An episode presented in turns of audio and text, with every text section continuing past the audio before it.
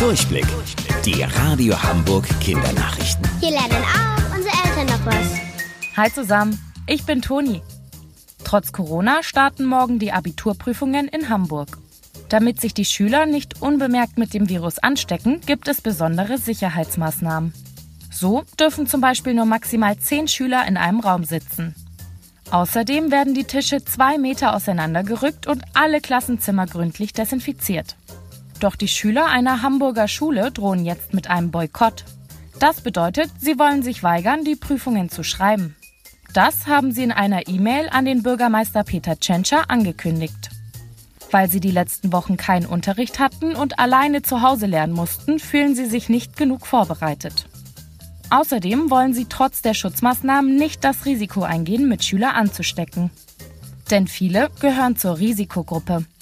Das heißt, für sie ist das Virus besonders gefährlich. Statt der normalen Prüfungen wollen sie ein Durchschnittsabitur. Dann würde ihre Note ohne Abschlusstests aus den bisherigen Zeugnissen berechnet werden. Weil wegen Corona auf der ganzen Welt die Menschen zu Hause bleiben, erobern in vielen Ländern gerade Tiere die Städte zurück.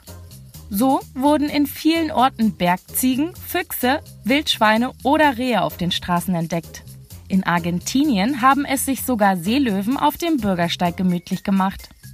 In Südafrika geht's da schon gefährlicher zu. Denn in einem Nationalpark haben Aufpasser ein Löwenrudel schlafend auf der Straße entdeckt. Und das ist ziemlich ungewöhnlich. Denn normalerweise verstecken die sich vor Menschen. Jetzt haben sie aber ungewohnt viel Ruhe. Und die genießen sie entspannt bei Nickerchen in der Sonne. Wusstet ihr eigentlich schon? Angeberwissen. Seesterne haben an jedem Ende ihrer fünf Arme ein Auge. Bis später, eure Toni.